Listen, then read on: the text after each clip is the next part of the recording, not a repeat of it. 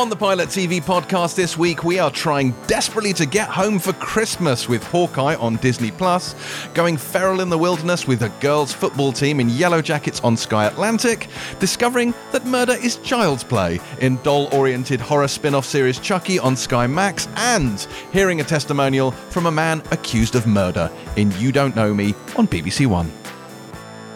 I'm James Dyer, and welcome to the Pilot TV podcast, coming to you this week exclusively on Pluto TV, the leading free television streaming service, apparently, albeit one that neither you, nor I, nor anyone in the 32nd century has ever actually heard of. But let's get into that in just a minute, because I'm joined, as is my wont, by my two Pilot TV co hosts. First, a man who watches more TV than any human being alive and for whom no corner of the televisual realm remains hidden. And yet, when I told him a few days ago where Star Trek Discovery would be airing in the UK, he responded with, and I quote, What the fuck is that? Uh, it's Boyd Hilton. Hello, Boyd. Hello, James. Yeah, I, I mean, they managed to find the most obscure, little known outlet for fucking Star Trek Disco that's Right. ever been known to humanity. And Pluto's not even a proper planet. What on earth? Yeah. But Yeah. also with us, also with us this week is a woman who had an even bigger shock this week when she was unexpectedly appointed to the Vatican as an honorary cardinal and apostolic nuncio to the Holy See for anime, manga, and Wimpole related hentai. It's Beth Webb. You need to stop it. Stop this. I'm never going to stop. Just don't expect it. It's, it's going on forever. But more important than any of that, Beth, is of course the fact that we are now a transatlantic show as you, Beth, are beaming in, like Starfleet Command, all the way from New York City, where you are, or rather were, enjoying a holiday. Isn't that right? hey, forget about it. Wow. Wow. And my Brummy Wow. accent was cause for concern, was it? I hope yes, you, I am. I hope you haven't said that. I hope you haven't said that in public, Beth, to anyone, uh, any I've New said it Yorker. to everyone. But, uh, I've made nothing but friends since I've Oh. come here. I don't know. They've all seen this country over there. You'll fit right in. It's fine. they have. They've got uh, an American version coming out, don't they? Which is slightly upsetting. Yeah, that's sure to be brilliant. oh, yeah. Yeah, that's right. yes, But I I'm am. jealous. I'm look- jealous. New York and Christmas is, is that's lovely. It is beautiful. Very. It was very nice. I watched some of Hawkeye while I was over here, so it was nice to do that juxtaposed against the Manhattan skyline, which Yes. I'm currently looking out at desperately. but I can't because I'm here Oh. recording with you two. I'm so jealous. I'm so jealous. And you went to the Thanksgiving Day parade. yes, I did. I saw baby Grogu, all 80 feet of him, or however fucking big he was. That was Fantastic. absolutely Please bring that back. That's how I'm getting home. Is riding riding the Mm. back of him, um, like a Atreyu in uh, Neverending Story. It did look amazing, I have to say. I'm so jealous. I've been, I've been to New York pretty much every year of my adult life since I was about Ah. 20, except for the last two years since since the fucking global um, epidemic and everything. And I really need to go, so I'm very I'm furious that you're there and I'm not. Yeah. it was beautiful. Oh my Anyway. god, I need it. So one of one of the floats was a peacock float for the the channel, and it had I forget what the Oh, Busy wow. Philipps show is. It's like a girls in the band, I think it is, and it was just Busy Philipps on the Oh, back yeah. of this um, float, just shouting at people. It was really funny. Amazing. Um, yeah, it was great. Actual Busy Philipps. What more could you want? Actual Not an Busy Philipps. inflatable Busy Philipps. right, okay. Literal Busy Philipps. Amazing. Amazing. Well, we should get into this Star Trek debacle to follow on from last week's Star Trek debacle. So, God. due to the outcry, which I like to think that our podcast started, um, over Hmm. Star Trek Discovery not appearing on Netflix or indeed anywhere outside the US when it landed there la- last week, uh, they did a massive reverse ferret, Boyd. Uh, Paramount Plus Yeah. issued a statement to all of the international Star Trek Discovery fans, and it read, We hear you. We love this series too. We love it for the incredible cast, the hardworking crew, the blah, blah, blah, blah, blah.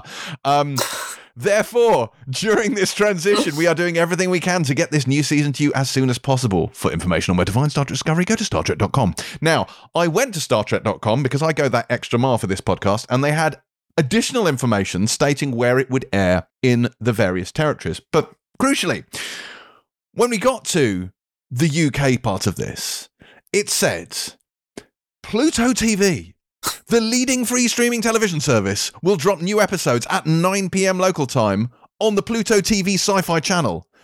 Each Friday, Saturday, and Sunday with a simulcast running on the Star Trek channel in Austria, Switzerland, and Germany. So, so the first two episodes, of course, having debuting on Friday, which was last Friday, November the 26th. Now, now, hmm. not only then is there a thing called Pluto TV, which I was unaware of, Pluto TV also has a sci-fi channel, which I was equally unaware of.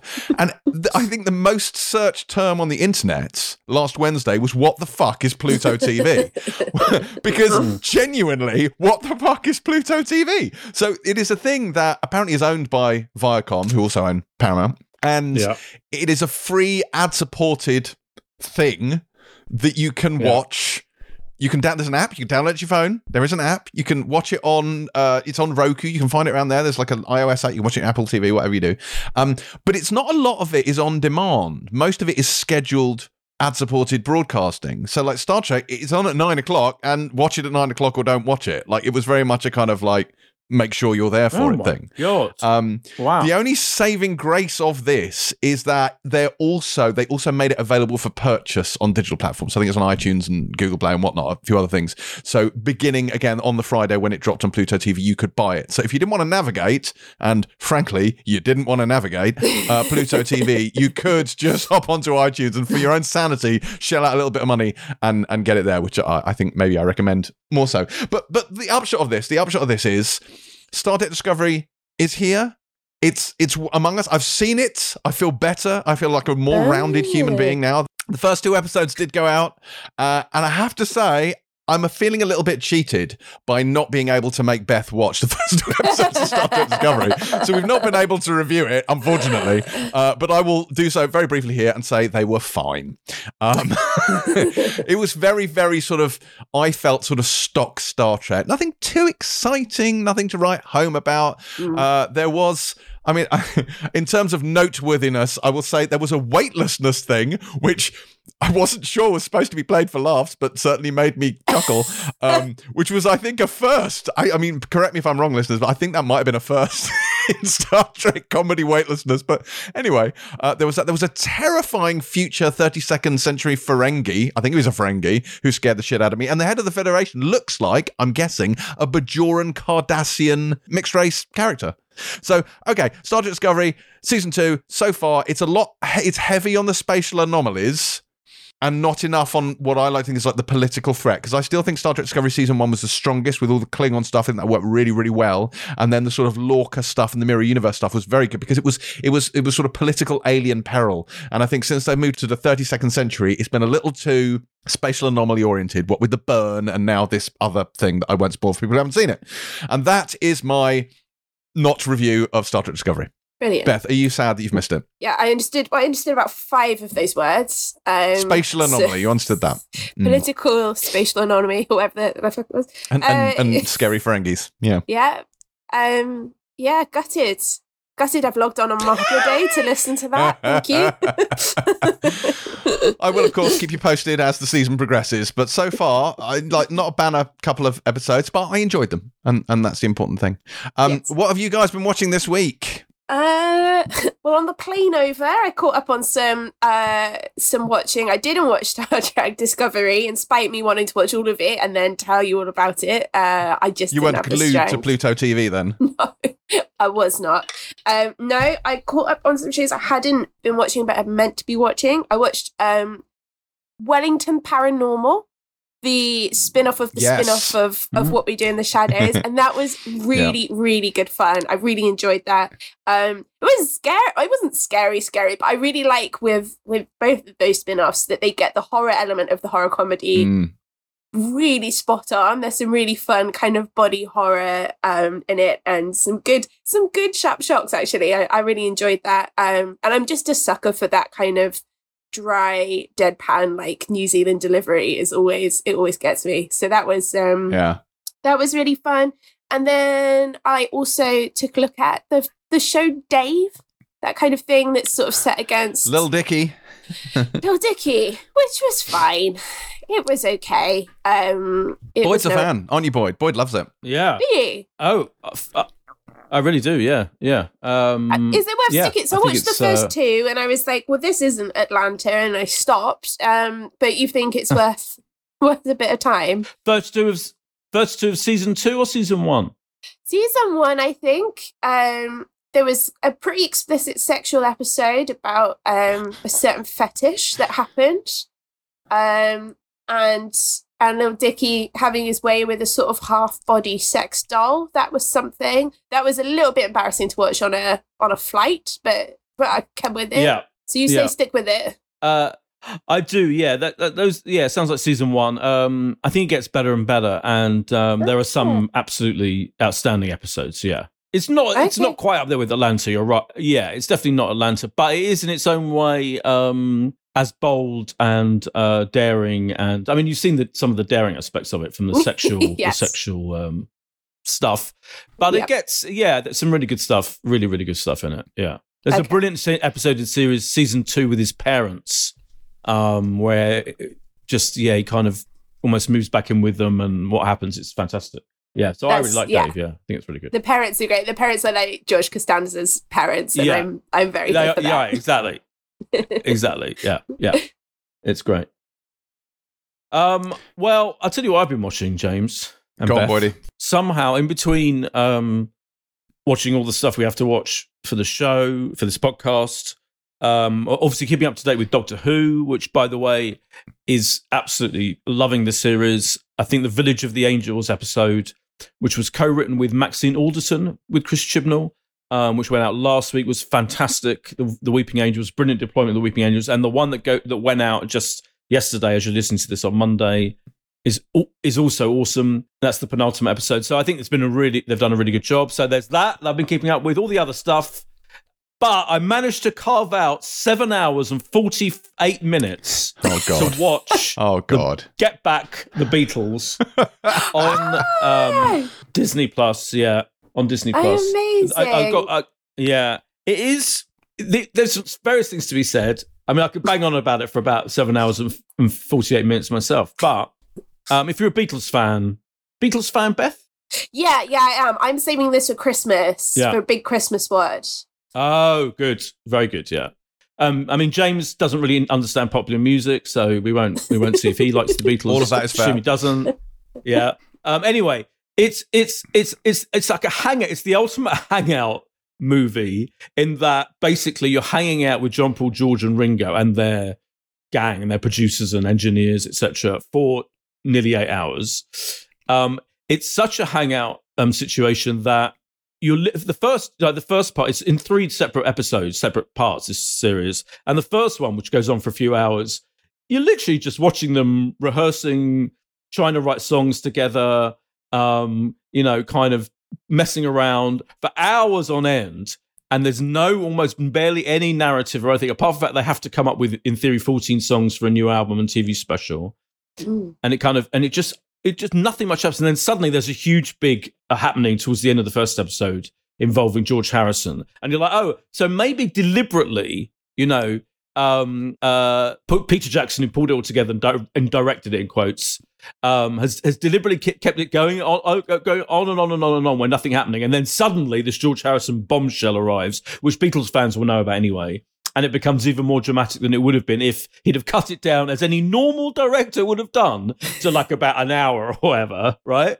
This could have been like a two hour film. I think the original plan was it was a film, right? And then Peter Jackson, in Peter Jackson style, in the same way that The Hobbit, I think, became one film and then three epic three hour films from one like 80 page novel because Peter Jackson cannot edit things down. But in this sense, I think I guess in this in the same way that Lord of the Rings and Hobbit fans don't give a flying shit that he's given us three two trilogies and you know and and he can't edit and he doesn't care and he just gives us as much material as possible. I guess fans of Tolkien don't care because they love that stuff. Similarly, fans of the Beatles like me, I don't give a shit that he hasn't managed to hone this into any kind of coherent thing and it's just an 8-hour splurge because I love the Beatles and it's incredible to be able to hang out with them for 8 hours. So it's like everything good and bad about Peter Jackson is kind of summed up by this thing. And everything great about the Beatles is definitely in there because they are phenomenal.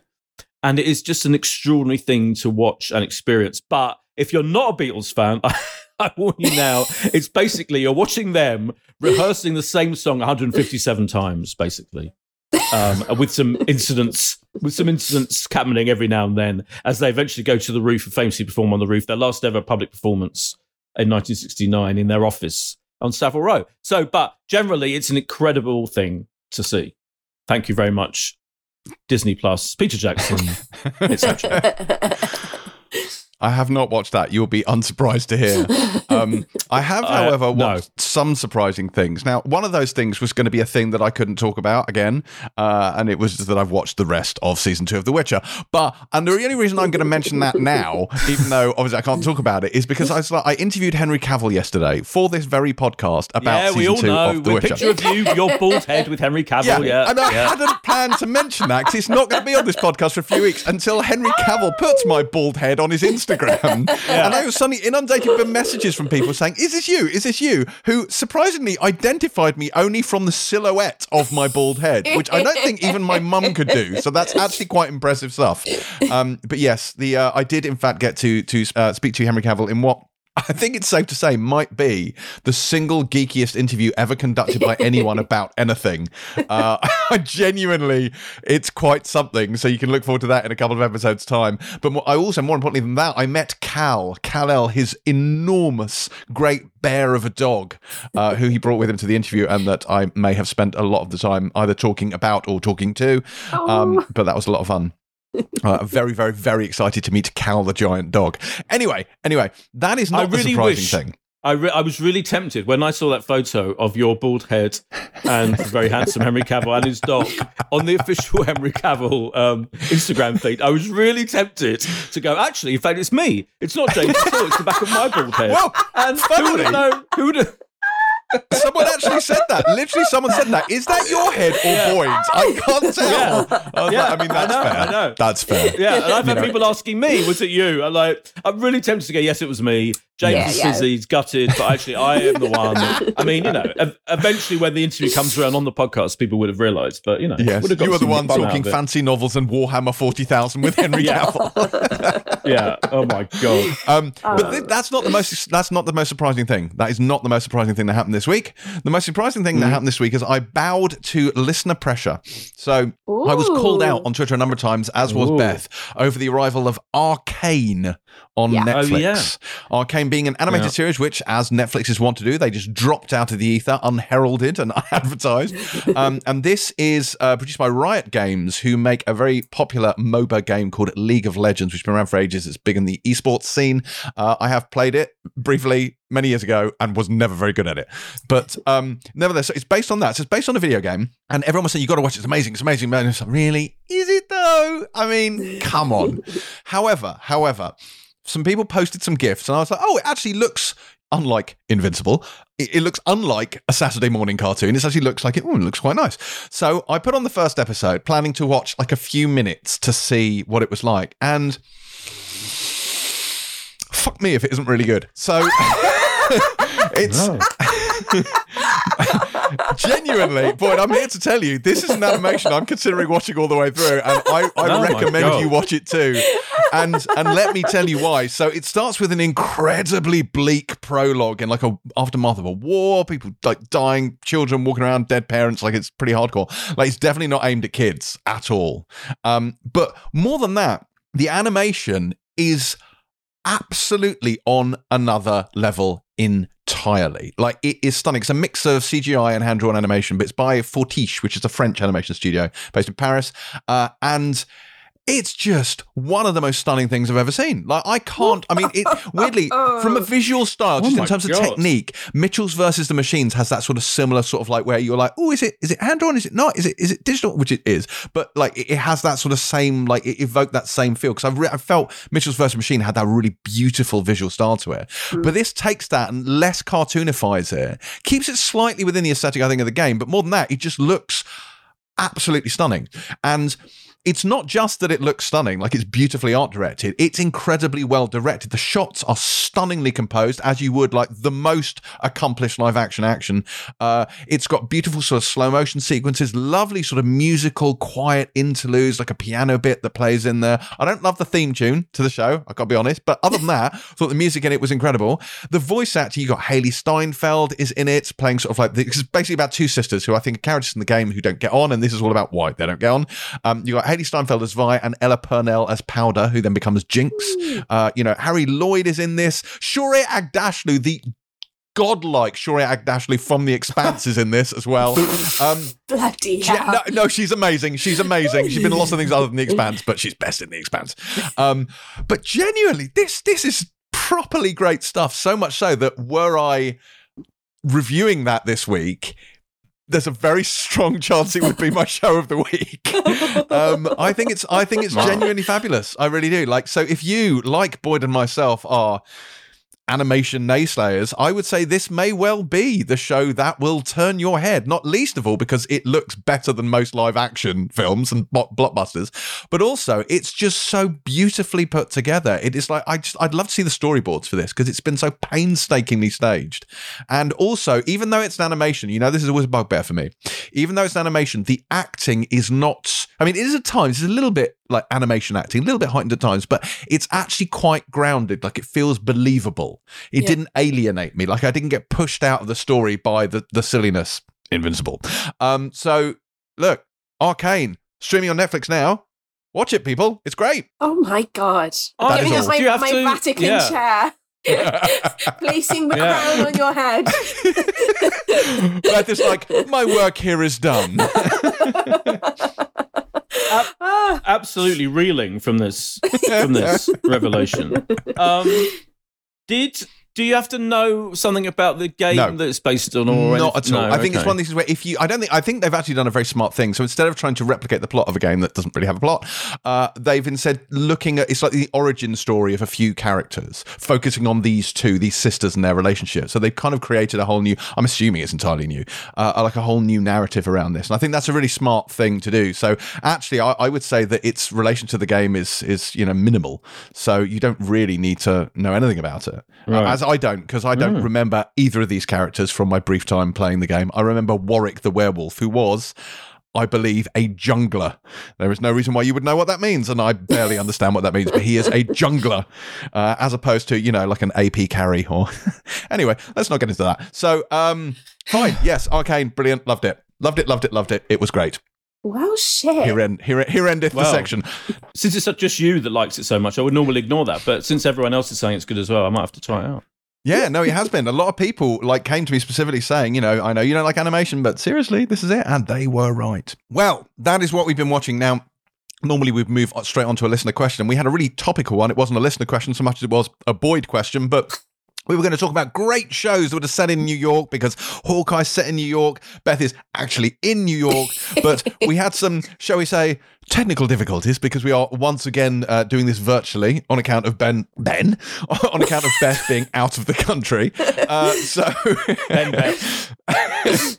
so, so I'm saying we're going to have to skip the list of questions just for the pure fact that Beth has absolutely seriously tickets for a museum that she has to go to, and we are keeping her from this. So we're going to press on now. So let's press on now to this week's news. Obviously, it's been Thanksgiving last week, so we don't necessarily have the world's most amount of news, but there still seems to be a few bits and bobs going along. Anyone like to kick this off? Uh, we had a surprise, well, surprise to me, surprise trailer for Euphoria season two and an air date. Uh, so it's coming Ooh. out on the 9th of January, and we got a full length trailer. I didn't even realize it had wrapped. Boyd, I don't know if you were aware of this, but I thought they were still filming. so Um, this was a real surprise to me. Yeah. Were you euphoric? Uh, I mean, it looks pretty fucking bleak, to be honest. yeah, partridge. Um, it looks like everything has been cranked up a notch. So stylistically, it looks ridiculously slick and beautiful kind of set pieces. Um, very, very, very, yeah, very stylish. Uh, but it looks like thematically it's going to get, if even possible, a lot darker.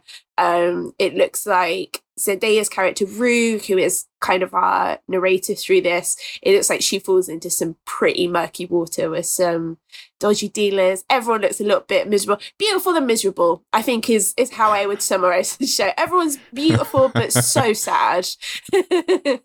so yeah, it looks like just just everything's been cranked up a notch. But I, I am really looking forward to seeing it. It's uh it's such an exciting show. So yeah, January, yeah, January 9th for that. I don't know where we'll get that here. I guess Next Sky? day, next day, yeah, Sky, yeah, yeah, Oh, Sky great. Atlantic confirmed it'll be on, January tenth here. Yeah, yeah.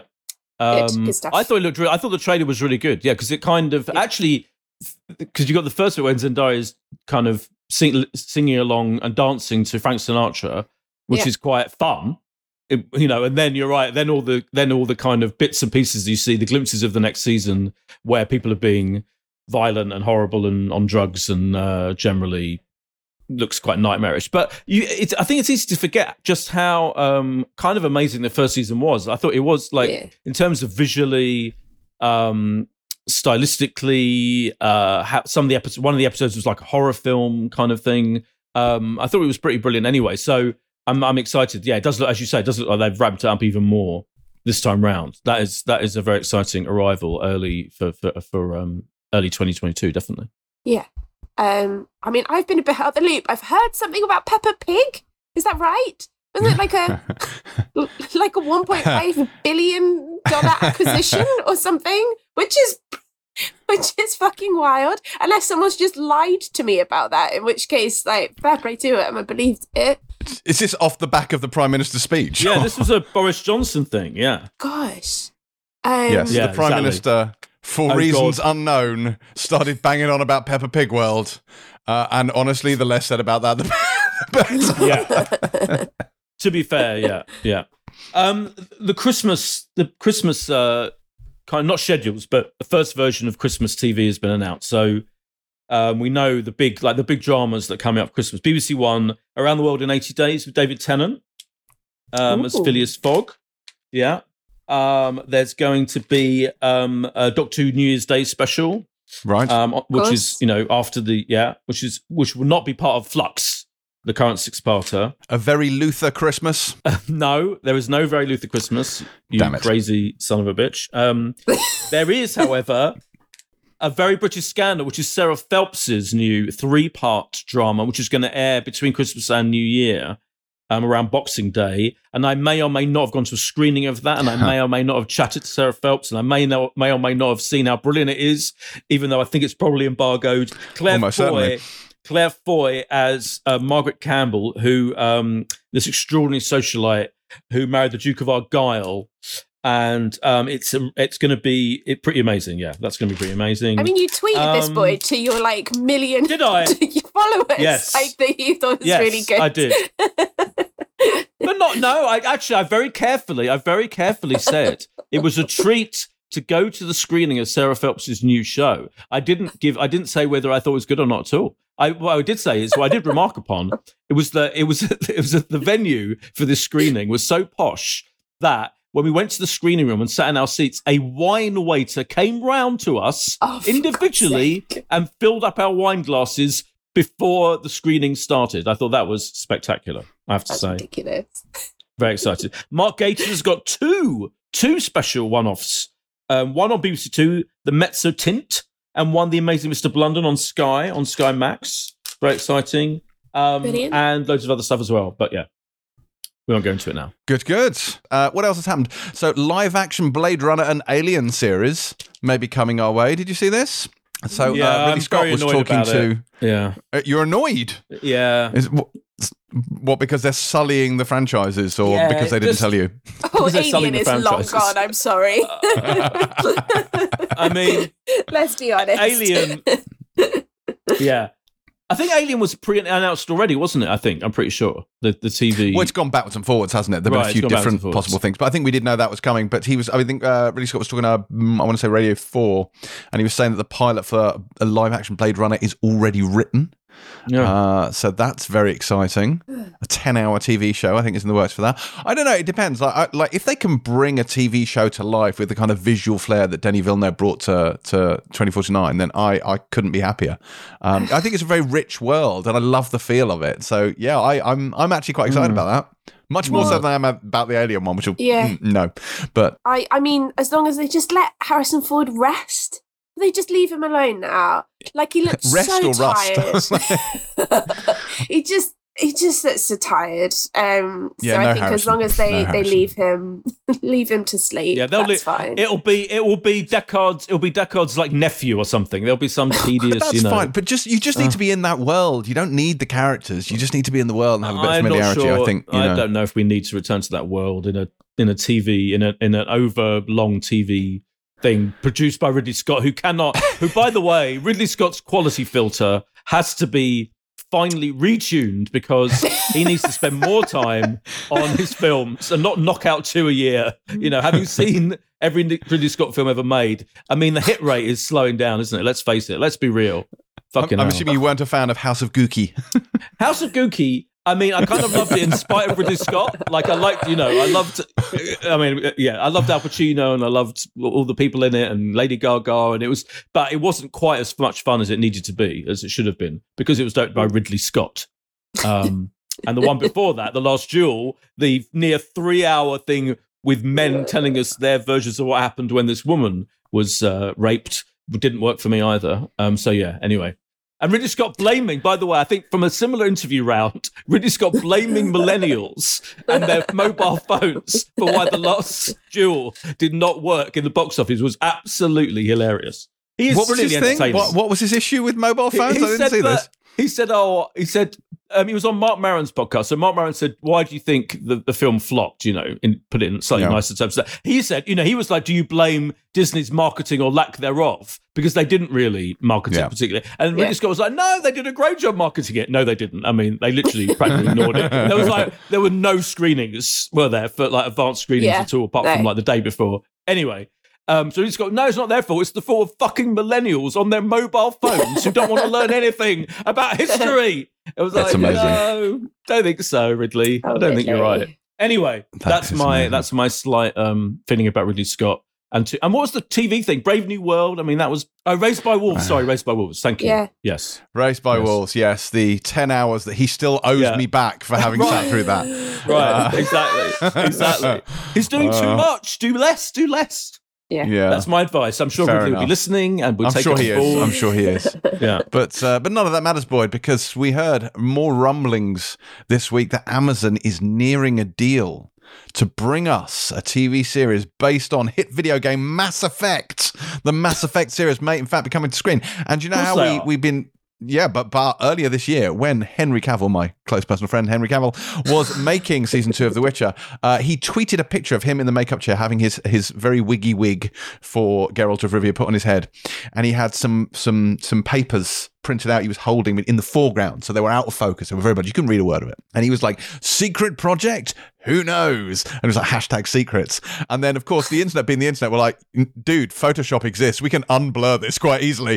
So they took it into Photoshop. They unblurred the text. And what it actually was, it was a printout of the Wikipedia page for Mass Effect. So the thought is that Henry Cavill may star in this. He may produce this. Mm. Now, if I were an in any way competent journalist, I would have asked him about that instead of banging on about Warhammer 40,000 for 15 minutes and then another 20 minutes or something talking about fancy novels. But hey, I am none of those things, so I didn't, and I have no idea whether he is or not. But you know, what do you want from me? God. Brilliant. Um, because I don't know anything about computer games like that. I, I, I have no, yeah, I can't get. It's very good. It's very iconic video game by BioWare, uh, published by EA, and it sort of takes place in the future. It's a bit spacey, it's a bit Star Trekky, a bit expansy. It- yeah, oh, you'd love it. Um, lots of stuff going on. It's good. It's good. It's it's a good narratively driven game, so it could be quite fun. Um, uh, but uh, what else has come out in terms of news? Well- Arcane has been renewed for season two, so that's exciting for me. Oh yeah, can I say something funny about that? Tell you something funny about that. I got that email, even though I didn't get any email. I don't remember getting an email telling me Arcane was on Netflix. By the way, No, neither so did I. we didn't deliberately snub it in this show. I think people assume that we snub every animation deliberately, but I don't remember being told. We didn't know about it. No, we didn't know about it. Yeah, we didn't. But I did get sent this email about the renewal of the, for season two, and uh, on the email, I, I, could try and find it on my, on my thing, but it literally said, "Dear blah blah blah blah blah. If you want to feature the story in the NME." Um, please let us know. I was like, oh dear, yes, your your round robin email, I'm afraid, has failed, and I don't work for the NME. Um, yeah, so that was quite amusing. But yeah, there's season two of that. The most exciting um, news of the week, though, James. Come on, come on now. You know what you it going to tell me it's that uh, Natasha Liu Bordizzo is going to play Sabine Wren in Star Wars Ahsoka? No, Obviously, no. the character from Star Wars Rebels. no, No? no, It's not that. No, no, right, no, fine. no, no. It's that Russell T. The next Russell T. Davies project has been announced.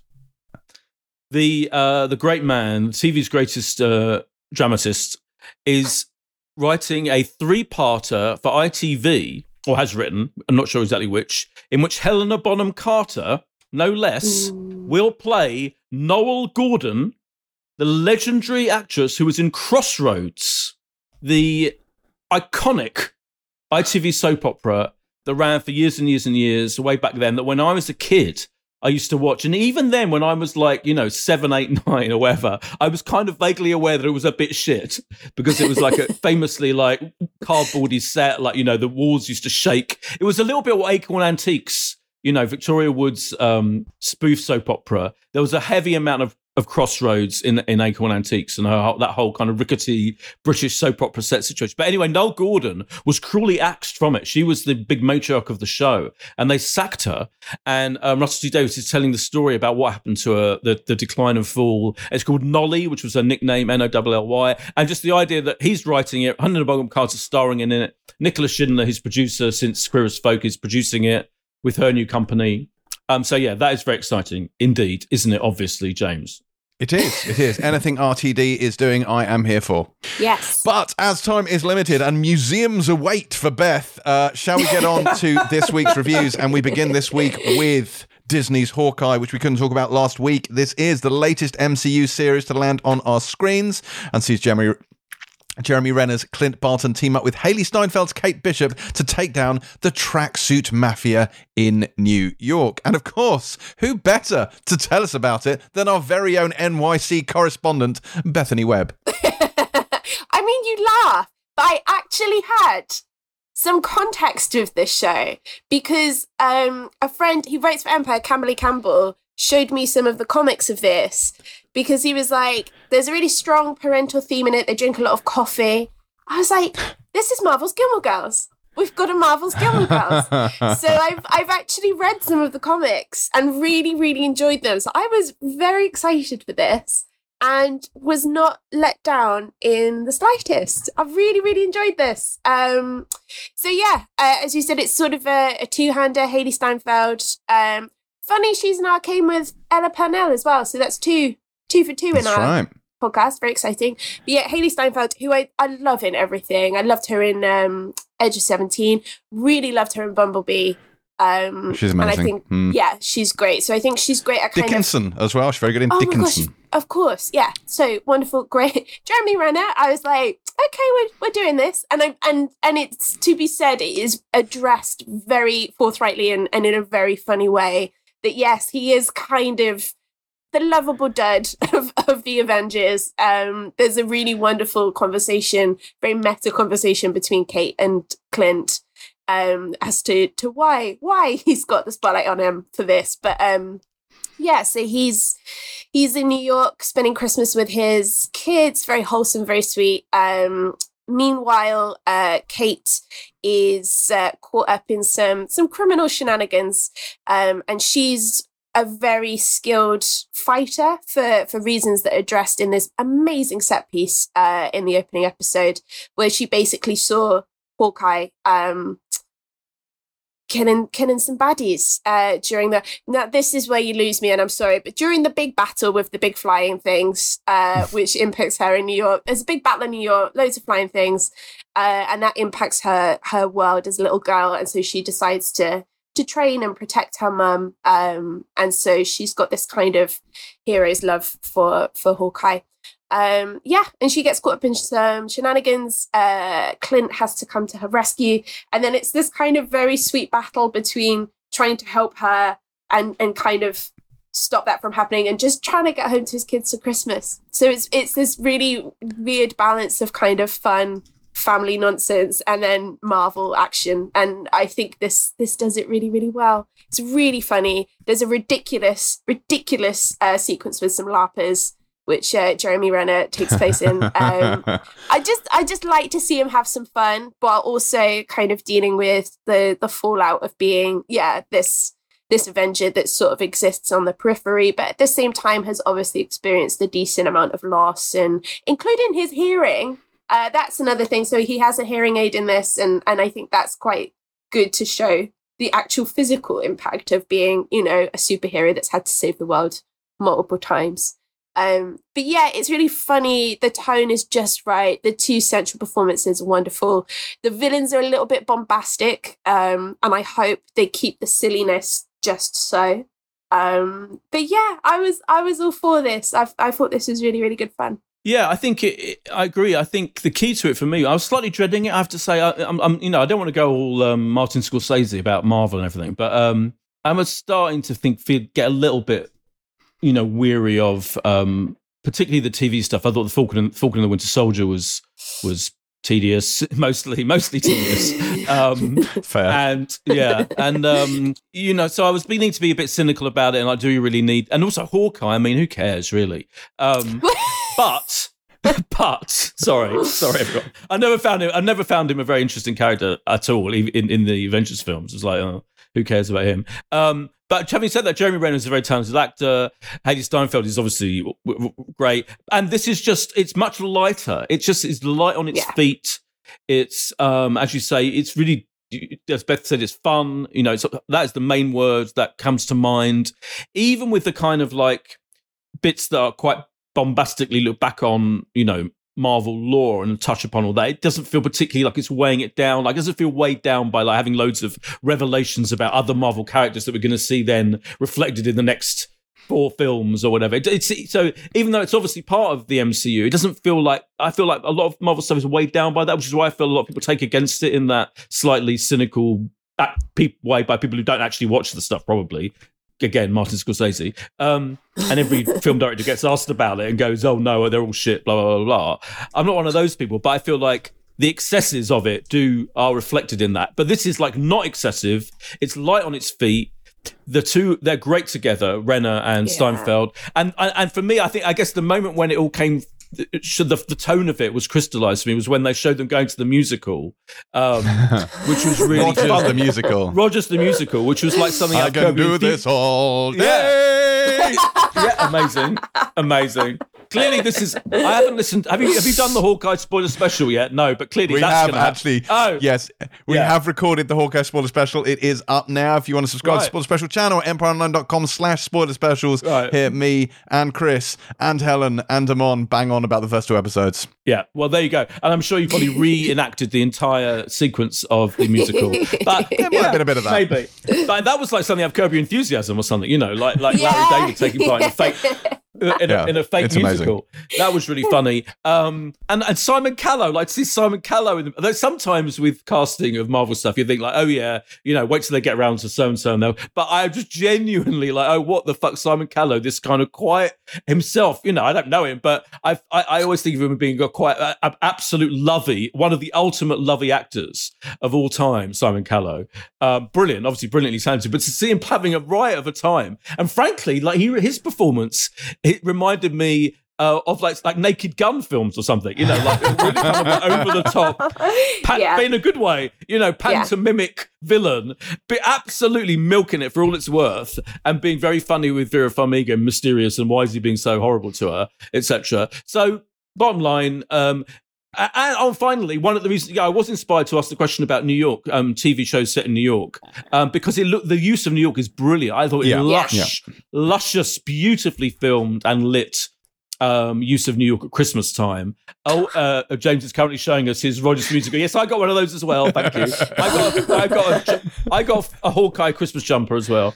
Um, so did I. Yeah, yeah, good. Um, but so um, I love the fact that it's set in New York at Christmas, and it is like a Christmas. That is a, a bit of a masterstroke because people I love. Yeah. Generally, I love. I'm here for Christmas set films and TV shows, let alone New York Christmas set TV mm. and film. So it was lovely, and the way they did that was spectacular fuck knows when they filmed it, how they did it. I really want to know how they did it because it looks like the whole of New York is lit up for Christmas somehow. It does, yeah, yeah. Um, so that was the final thing that um, persuaded me that this is I am going to like the show and I'm going to love carry on watching the show. So I'm fully here for it. Yeah, it's good. Like it's a it, it for me. It's like it felt it has a real Shane Blackey vibe to it. It's obviously yeah. it's Christmas. It's a buddy comedy. There's action in it, and and as as we talked about in the spoiler special, like, I like the fact that we've gone from like massive stakes to the stakes in this are just will Hawkeye get home in time for Christmas? Like that yeah. that is ultimately the threat level of this show. Yeah. I think it's actually quite a nice change of pace. Like Falcon the Winter Soldier was very self important and didn't really work. WandaVision is fantastic yeah. uh, because it's like a little puzzle box that you open. And Loki, for similar reasons, like you were fumbling your way through something you didn't quite understand. And it was, it was interesting, but also broadened the mythology of the show. And but it had quite a lot of weight to it. You felt quite an important show. This feels the opposite of whatever an important show is. Like it's the most inessential show ever, but it knows it. And I think it leans into that. And I think Hailee Steinfeld is one of the most charming actors working, that she has this ability to just make any character incredibly likable. And I think she plays well off his straight man extremely well. I love their dynamic. She's the kind of excitable fangirl, and he's like the stoic, doesn't really want to be famous, a bit rubbish Avenger. Yeah. And uh, it, yeah, it's a lot of fun. The only the only criticisms I think I kind of had of it were I maybe felt like as a buddy comedy, the writing could have been a touch sharper. It had some good lines in it. Let's not mess about it. Genuinely does have some really good lines in it. But I just felt like some of it, like I, I wanted, I wanted the, the lines to have maybe a little bit more edge and be a bit consistently great. I'd like the the zinger rate to be a little higher. We've only seen the first two episodes. It might zing the shit out of the next four. I have no idea, uh, and I really hope it does because it's fun. And you yeah. know, and I think this will, you know, it's introducing the character Echo, who's getting her own show. But generally, you know, you've got the pizza dog who's quite entertaining oh. in and of himself. Um, Look, I think it's I think it's got lots of personality. I think it's funny and it's very, very, very charming as a show. So uh, obviously, you know, from first two episodes, it's hard to say how this will sort of shape out because it is kind of like a little mini series in and of itself. But um, yeah, I am a fan. I like it. That said, it's not even close to being on the same league as WandaVision or Loki. But you know, yeah, I mean, you're right. I agree with you. The dialogue wasn't amazing. Yeah, you're right. But it was like the, the, the charm, the charm, and the chemistry between them was enough for it to for that not yeah. to be much of an issue in the end. I think so. I think yeah. they yeah. they carry it with with you know charm alone. So um, yeah. Hawkeye is airing every Wednesday. New episodes every Wednesday on Disney Plus. The first two will be available as and when you listen to this. Um, next up, we have Yellowjackets, or Lady of the Flies, if you will. Uh, this is a timeline hopping series that sees a girls' football team in the 90s survive a plane crash in the wilderness where they survive, at least some of them do, for 19 months and turn into a bunch of savages, or so we are led to believe as the story gradually unfolds via flashbacks from the present day. And let me tell you right now, this show does not fuck about, does it, Boyd? No, it really doesn't. Yeah, this is I I I'd almost this this show completely sneaked up on me. Um, uh, because I was like vaguely aware of its existence. Um, and when it was announced, I remember seeing the announcement of the project and thinking, "Oh, what's that about?" It's about a plane full of teenage um, female soccer players in a crash. Oh, that's interesting. Um, I remember seeing that Karyn Kusama's involved. She directed the first episode. I love her stuff. I think she's absolutely yeah. brilliant um, director. And so that was my main interest in it. And then, and now it's come along kind of soon, somehow sooner than I expected. I don't know why. It suddenly arrived on um, Sky uh, Atlantic. And it's it's really fucking out there. It's really mm. it does um it it as you say it's it's basically the structure of it is we introduce to it cuts between the characters as teenage girls um, and getting ready, you know, their interactions being part of this soccer team, football team um, in high school, and their kind of you know boyfriends and associates and friends, etc., and their parents, and then it cuts between them as adults, having years, you know, decades later, when the secret of what went on after this plane crash and where they clearly it, it, it turned into a kind of ladies of lady of the flies or whatever you want to, as you referred to it, in this kind of where they were stranded, hungry, implications of possible. I mean, this isn't a spoiler. This is all kind of like Im- implications of. I mean, horrible- the first scene is like, yeah, you know, like bloody, violent disgustingness and weird, like turning into weird, like sects, you know, on the and intimations possibly of some supernatural element as well, maybe, but we're not sure. Um, and it's got a very Stephen King vibe to it. It feels like an epic Stephen King novel because Stephen King does all these things. You know, he cuts between kids and adults. It's it Yeah. style, you know. Um, but there is no there's no novel. It's not based on anything. It's a it's an original story Yeah. created by, by the way, Ashley Lyle and Bart Nickerson. yeah. So it's really quite odd. It's quite an oddity because almost everything, it feels like it's adapted from a big novel, but it isn't. It's an original story. Um, the cast is brilliant, both the teenage actors and the adult ones. Melanie Lynskey, I think, takes the, she is phenomenal as this kind of pissed off, generally pissed off um, woman who is in charge of like a teenage daughter. And she's kind of, she looks back on her life and, ha- and you know, kind of, and her erotic experiences with a teenage boyfriend, and she's clearly dissatisfied now. Uh, There's Tawny Cypress, who is um, a really interesting character that she's looking to become a, a, a she's looking to become um, a politician. Juliette Lewis is in it. Amazing. I love Yes. Juliette Lewis. Uh, Doing Christina absolute- Ricci is in it. Yeah. Christina Ricci, but Juliette Lewis doing absolute peak Juliette Lewis action Yeah. in every way. Love her in everything she does. You know, she's so kind of offbeat and weird and all of that. So the cast is great. I think the setup is fascinating and interesting, and it is like feels like cobbled together from lots of different things. Lord of the Flies, it, other Stephen King things, but it's really good. St- it's a really interesting story. I hope I've only seen the first two episodes, and they're really gripping and convincing and the whole depiction of teenage life is very real and the whole depiction of what they're like as adults is real.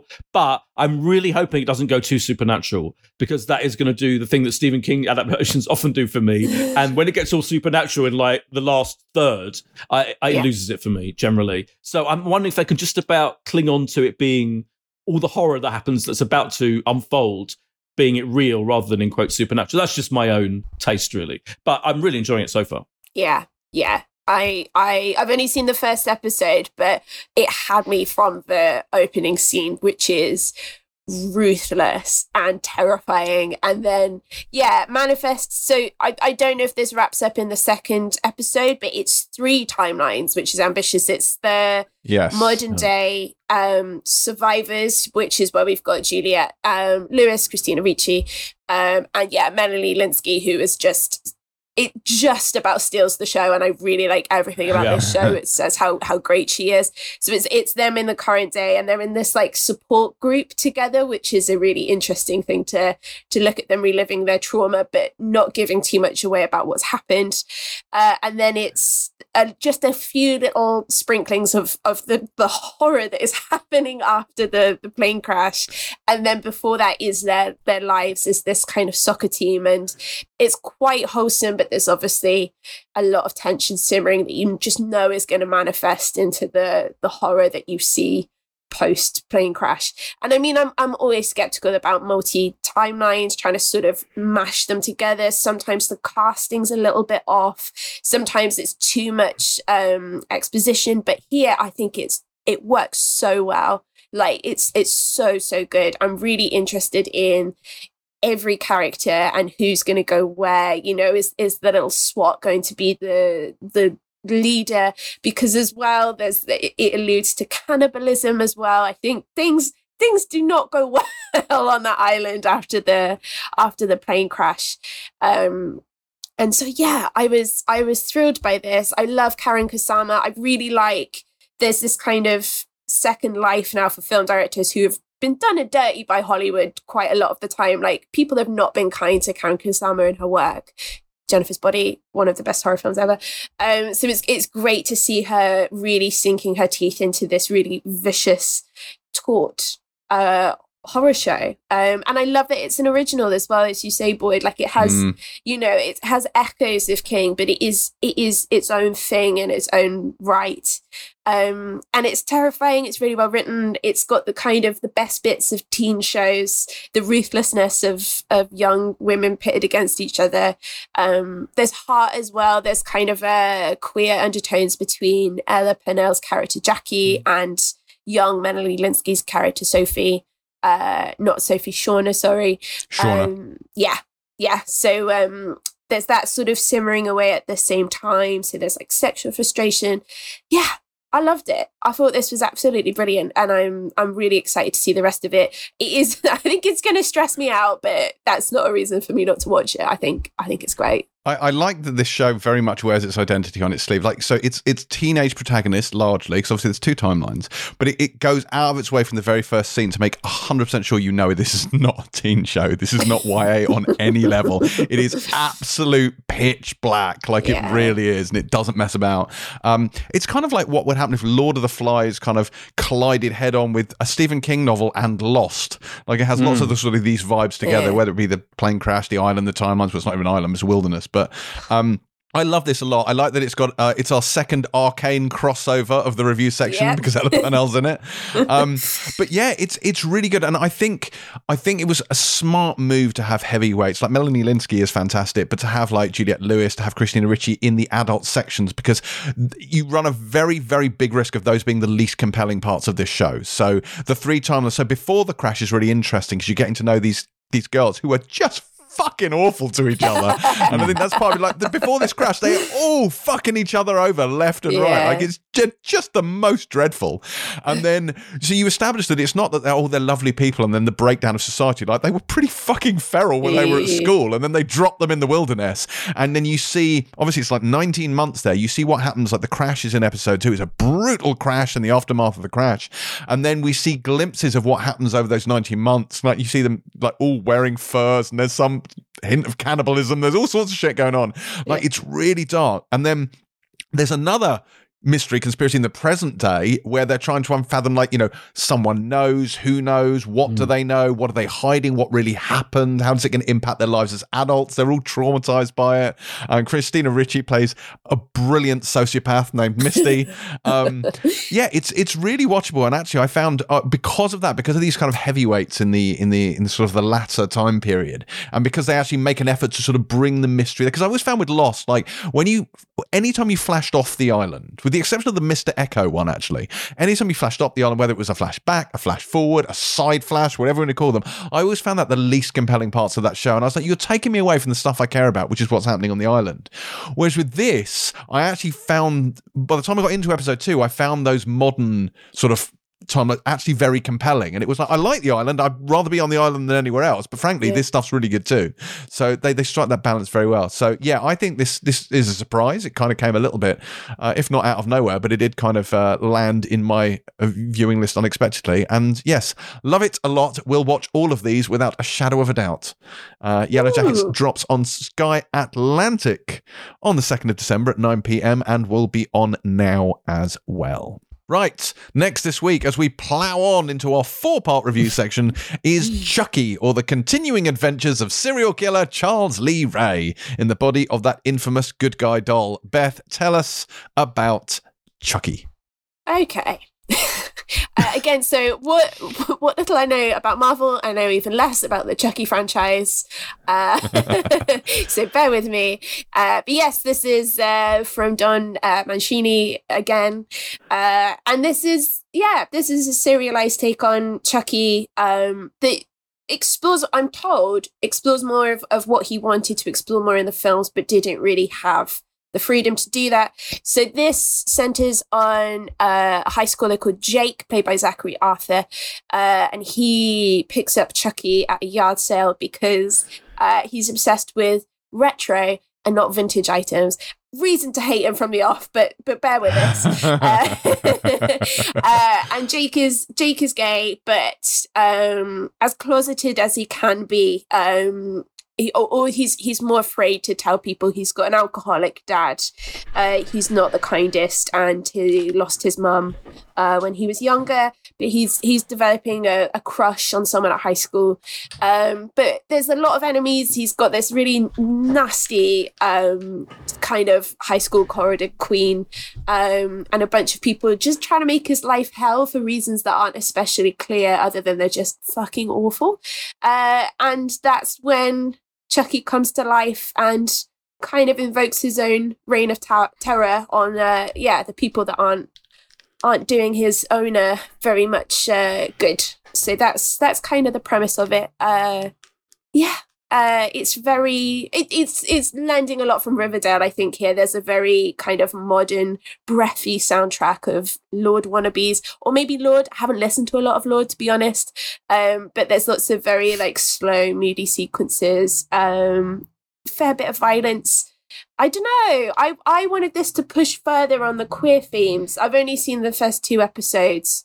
Um, but it feels like it wants to do more, wants to be more violent. Um, but it just feels like it's kind of sat on its laurels a little bit and not really going to the lengths that it wants to. It felt a little bit numb to me. Oh, I, I liked it more. I thought I I guess I guess I thought it was really um kind of you know I, guess kind of amazing to have a 14 year old gay protagonist really yeah. um you know and uh, and I, and I thought it worked really well. I thought he was great. Um, Zachary Arthur is great as the as the character as Jake. Um, and I thought it was like I think it's like it feels like he, the creator, um, Don Mancini, is like slightly torn between wanting to do the teen drama. Probably yeah. he's been wanting to do his whole life, maybe. You know, it's like, you know, a Dawson's Creek slash whatever, but with a gay, young gay teenage protagonist. And and also have the fucking Chucky thing going on at the same time. So it's like, on the one hand, I've got to do this horror stuff, uh, you yeah. know, and on the other, actually, my, my heart is is in this this story of this young guy dealing with his sexuality and the bullying, and his dad, his horrendous father, mm. who genuinely kind of I thought was scarier than Chucky, put it that way, yeah. because he's yeah. real and he's he's abusive to his to his son.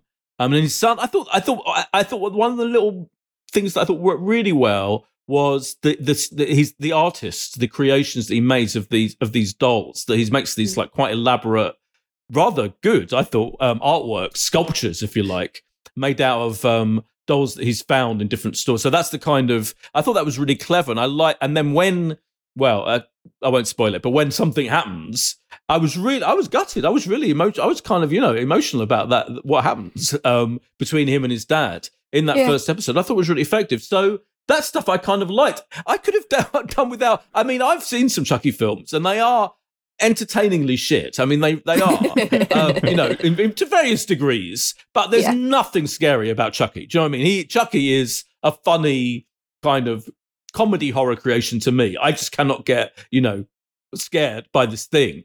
But yeah. they do use they do use him quite amusingly in in this series. But do you know? I could have just actually done without that whole side of it and just could and i'm fascinated by a story of you know a, a story of a 14 year old gay guy dealing with what he has to deal with in an American high school and an abusive father and all of that, and moving then having to move, you know, and, and you know, seeing what happens with his extended family, etc. So I, I yeah. did like it. I did like it. I think yeah. I liked him. I, I, I thought it was, um, I thought it was pretty effective what it was trying to do. I think the first Child's Play film is is perhaps less comedic. Like it gets progressively yeah. stupider as it goes right. along. Yeah, yeah and certainly yeah. the extended Chucky verse, you get Bride of Chucky, Cult of Chucky. It's just mental. Like it's, off, I think I mean, it's Bride... just off the wall. Yeah, exactly. Yeah. Um, whereas this, I think this strikes a, it, it strikes an interesting tone. I actually didn't want to watch this in the slightest, but actually I quite liked it. I think it manages to strike that tone between the ridiculous and the poignant and and like as you say it has an emotional punch in the relationship between him and his father. And and Chucky also it's not just mindless slashing. Like obviously it's Brad Dourif back doing the voice of Chucky. And um I like the fact that it's not just like there's a part where he sticks up for you know the boy by mouthing off to someone who's bullying him, like, and it's just like it's not necessarily murderizing them, although I'm sure that will come. Um, yeah. But uh, but yeah, I liked the relationship between them. I liked it was interesting, and you do have those sort of the, the sinister moments. Again, it's the beats we've seen before, like when he opens up the battery compartment and there are no batteries in there, but it's been talking. What's going on? Um, look, it's not high art or anything.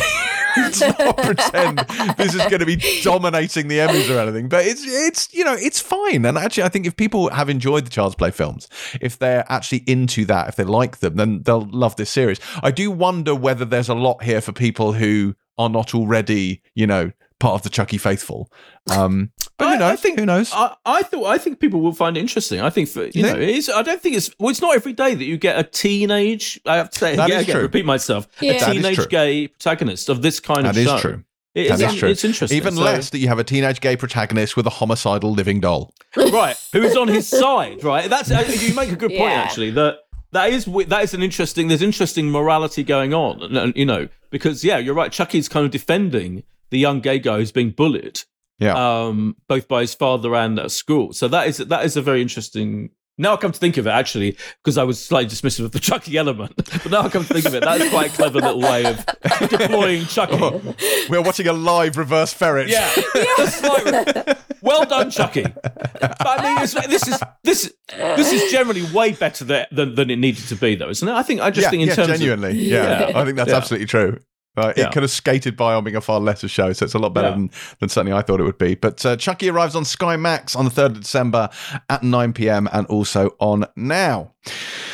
Finally, this week we have You Don't Know Me, based on the novel by Imran Mahmood and adapted by Vigil's Tom Edge. Uh, and this one sees Angela Black's Samuel Adewunmi as hero. And he's a man charged with murder who stands up, let's be honest, quite unconventionally. I should point out Imran Mahmood is a defense barrister.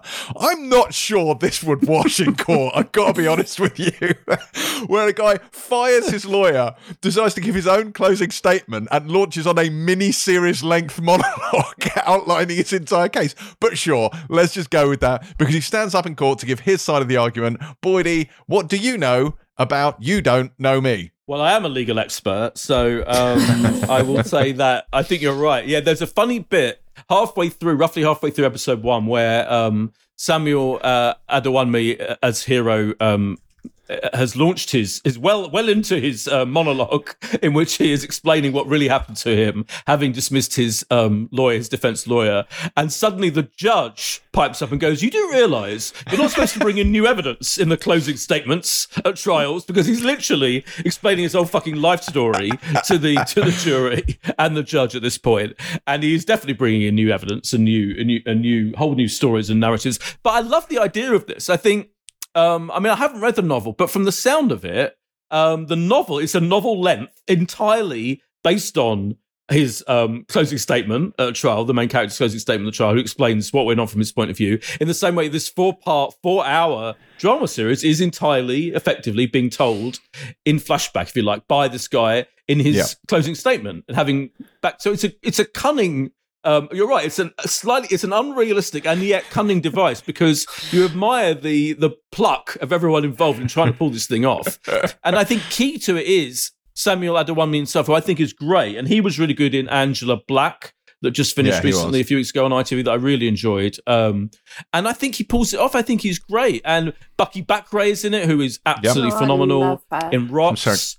Sorry. She Yeah. is brilliant. Um, so the cast helps a lot to persuade us, and in fact, Tom Edge is writing as well. I think Tom Edge is very good at this stuff in in, um, in, in kind of in, in in pacing out a thriller narrative and keeping surprises and you know reveals etc from you. So I really enjoyed it. I, without wanting, to, I'm sounding very boring because it's a four for four this week for me. On and you know, I'm, I enjoy all these enjoyed all these shows. It's a bit Yeah. you know, I, you know, I'm, I'm known for being quite positive, but um, I, I, I really, I'm, I'm fascinated to know. I'm fascinated to know where this goes, how it. Because by the end of the first episode, you're like, oh, I, well, I think I've established what happened then, because he kind of explains roughly about what happened to this crime that he's been accused of, and looks like an open and shut case. And then by the end of the first episode, you're like, oh, so it's not. He's totally explained what happens, but then there's three more hours of this to go, and I'm fascinated to know where it goes. So I'm I'm fully hooked. I have to say. Uh, yeah, no, I, I thought this was was, was fantastic. I, I, I did not know what to expect from this, but he's really, and it, it does hinge on his performance. Like he's incredibly charismatic, very likable, but he's a very compelling storyteller, which fundamentally you really need him to be in this because he's recounting this whole thing. He's narrating it all and he's going through it, and you're seeing it through his eyes. Where Hero meets Kyra, his girlfriend, she goes missing, but obviously, and so so it's all layering out because I don't think at the end of the first episode it's tied up. I think it's only No. just beginning. Like you know, he- Yeah. he's get to the point like like you think I killed this guy, but I didn't. And this is the story of why. And I think we're we're starting to unpack what I suspect will be a very, very implausible story. Seems a bit far fetched, but I am absolutely gripped by it. I think his performance is great. I think Sophie Wilde, who plays Kyra, is fantastic in it as well. Um, yeah, th- this was a real surprise for me, and like, and it's been a good, it's been a good few weeks, I would say, for you know British courtroom wiggy dramas with lots of barristers like rolling around, like you know, Yeah. having sort of come straight off uh, show trial and now Yeah. sort of straight into this. I'm really getting into this because we don't get a lot of like British courtroom stuff. Certainly nowhere near enough. Like the, given the amount of American courtroom stuff there is, and British courtroom stuff has its own special charm. And yes, not all, all that much of this takes place in the courtroom. It mainly takes place in the flashbacks. Yeah. But you know, it's it's really it's it's really good. It is really good. Um, so yes, loving this as well. Uh, and you don't know me starts on Sunday, the fifth of December at nine pm on BBC One, and and makes for yeah, uh, like a, a, a four pack of well, a three pack of really good shows, and also Chucky, which was good. Yeah, yeah. Um, but but what else? What else is out this week that we have not covered, Boydie? Now, so I like Lost in Space returns on the first of December for its third season, a show that I thought Netflix had forgotten about after the first season, but came back for a second season, and now it's coming back for a third season. Uh, Yeah, so third Lost in and Space, final. third and final. Yes, yes, Yeah. that returns. The Hot Zone Anthrax. That's the Hot Zone uh, that obviously we reviewed the first season of. Season two is the Hot Zone Anthrax. So it's obviously it's an anthology, so it's a different story. But that comes to National Geographic. I don't know if that's where the first one aired, but anyway, the second series airs on National Yeah. Geographic. Then comes on the first of December. Alex Rider returns for season two. That's now on IMDb TV. Uh, that was Amazon last time, wasn't it, Boyd? It was, but you can only get Yeah. IMDb TV via Amazon, so it's a slightly Yeah, you can. weird. It, it should, they're just kind of rebrand, like yeah, it's whatever. great because I mean Yeah. they're owned by Amazon anyway, aren't they? So, Yeah. it's, uh, so Alex Rider is now on IMDb TV via Amazon. Uh, Jurassic World Camp Cretaceous season four lands on Netflix on the third of December. Uh, Superman and Lois season one drops on the BBC on the fourth of December. Have you seen that, Boyd? No, I haven't. No, but yeah, you're right. It That's does. the tea latest time- Arrowverse show. yeah, Saturday Saturday tea time slot. Yeah, weird. yeah, and, and it's going to be on iPlayer. I think it's all on iPlayer as well. Yeah, you haven't well, I'm- yet I'm- mentioned that. You know the big one. Come on, La Casa de Papel. La Casa de Papel. Yes. Final season. Five, part five B. The final, Yeah. final episodes of Yeah. Money Heist, aka La Casa de Papel, arrive on the third of December. Um, very excited about that. Harlem, do you know about that? It's, it's kind of like um, it's about four women in Harlem. It's a comedy. It starts on Yeah. Amazon Prime on the third as well. It's supposed to be quite good. Lots of stuff. that is broadly speaking it. Now, here's the here's the big question: What is your pick of the week? I'm gonna say, Wow. and I did love Hawkeye, but I'm gonna say Yellowjackets. I I love this show. Yeah. Yeah, I agree. Yellowjackets. Yeah. Also for me would be Yellowjackets, but I'm going to say Arcane as well. Yellowjackets and Arcane. I'm going to get What that in is there. happening? Um, I know, I know. Yeah. I'm chucking an animation in. Go on. Uh, fantastic, fantastic. Well, that is it. Finally, for this week's show, uh, do bring us all your five star ratings on Apple Podcasts, and like Henry Cavill, feel free to interact with me and indeed Boyd and Beth at James C Dyer, at Boyd Hilton, and at Beth K Webb on Instagram. Uh, next week. As we draw ever closer to Christmas, there is a veritable bounty of things arriving on our screens. Uh, we've got Landscapers on Sky, which we might just have special guests Olivia Colman and David Thewlis on the show to talk about that one next week. Uh, there's also Sex and the City series just like that, which we almost certainly won't see in time. Boyd, am I right in saying that? Yeah, there seem no, yeah, no screeners. Okay, brilliant. That'll be on, but we won't see it. Uh, but but that doesn't matter, Boyd. It doesn't matter at all. Do you want to know. No. why it doesn't matter? Because Why even that it? Let me- let me think. Let me think. Let me think. Hold on, hold on. Wait a minute. First of all, it's my birthday next week. It's a Boyd's birthday. Yeah, and the, I think the day after my birthday, Yes, Boyd. um, Yes, that- Boyd. Is it? Is it? Can it be the final season of It, it can. Can it be It can. the It is. Expanse? Yes. The event of the week, nay, the year, the sixth and final season of The Is Expanse. I cannot wait for Beth to watch this one, having no fucking clue what is going on. This is going to be brilliant. Uh, oh, it lands on Amazon on the 10th, and I cannot wait. Beltalowda! Pilot out.